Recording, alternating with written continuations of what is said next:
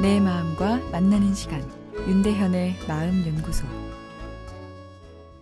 안녕하세요. 월요일 윤대현의 마음 연구소입니다. 오늘은 가슴에서 치솟는 욱한 마음이란 사연입니다. 3년 전 남편 사업이 실패해서 작은 문방구를 합니다. 6살 또 26개월 이렇게 아들 둘 있고요. 일을 하는 낮에는 괜찮은데 한가해지면 남편에 대한 분노가 치솟습니다. 너 때문에 내가 5개월 된 아들 데리고 가게 시작했어.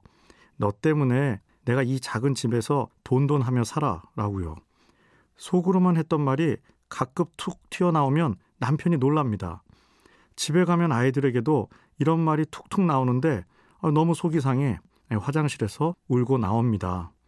잘 사는 시부모에게도 혼자 잘 사시니 좋으세요? 이런 혼잣말이 툭 튀어나올까 두렵습니다.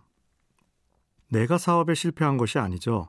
남편이 사업에 실패해 고생하고 있는 것입니다. 아, 그래서 이 고생이 억울합니다. 아, 그러나 머리에선 이런 소리가 들립니다. 무슨 소리냐? 부부는 일심동체인데 남편이 도박하다 돈 날린 것도 아니고 잘 해보려다 그런 것인데 아니, 남편도 얼마나 괴롭겠냐. 이해하고 함께 노력해야지. 라고요. 아, 그래서 최선을 다해 남편에 대한 원망, 도와주지 않는 시부모에 대한 섭섭함을 없애려 노력합니다. 그 감정을 내 의식 바닥으로 누르려고 하는 것이죠. 어, 그런데 3년이 지났는데도 그 감정은 생생합니다. 3년간 눌러왔던 억울한 감정이 부정적인 생각을 만들고 그 생각은 언어를 통해 밖으로 나가려고 하는 것이죠. 속상한 사건이 일어났을 당시에 부정적인 감정을 강하게 억누른 경우 그 감정은 해결되지 않고 시간이 지날수록 꿈틀대며 튀어나오기 쉽습니다. 속상한 일이 생기면 그것을 빨리 풀어주는 것이 중요합니다. 분노와 원망이 너무 강해 상대방에게 직접 이야기하면 상처를 크게 받을까봐 걱정이 된다면 믿을 수 있는 친구에게 털어놓는 것도 도움이 되죠. 친구에게도 어렵다면 종교 지도자나 저 같은 전문가를 활용하는 것도 방법입니다.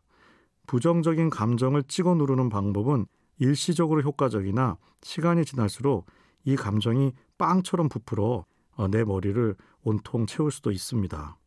어, 이제라도 주변에 속상한 감정을 나누어 보세요. 단 자신을 탓하는 투로는 마시고요.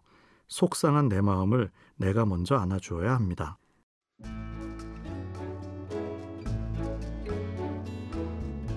윤대현의 마음연구소 지금까지 정신건강의학과 전문의 윤대현 교수였습니다.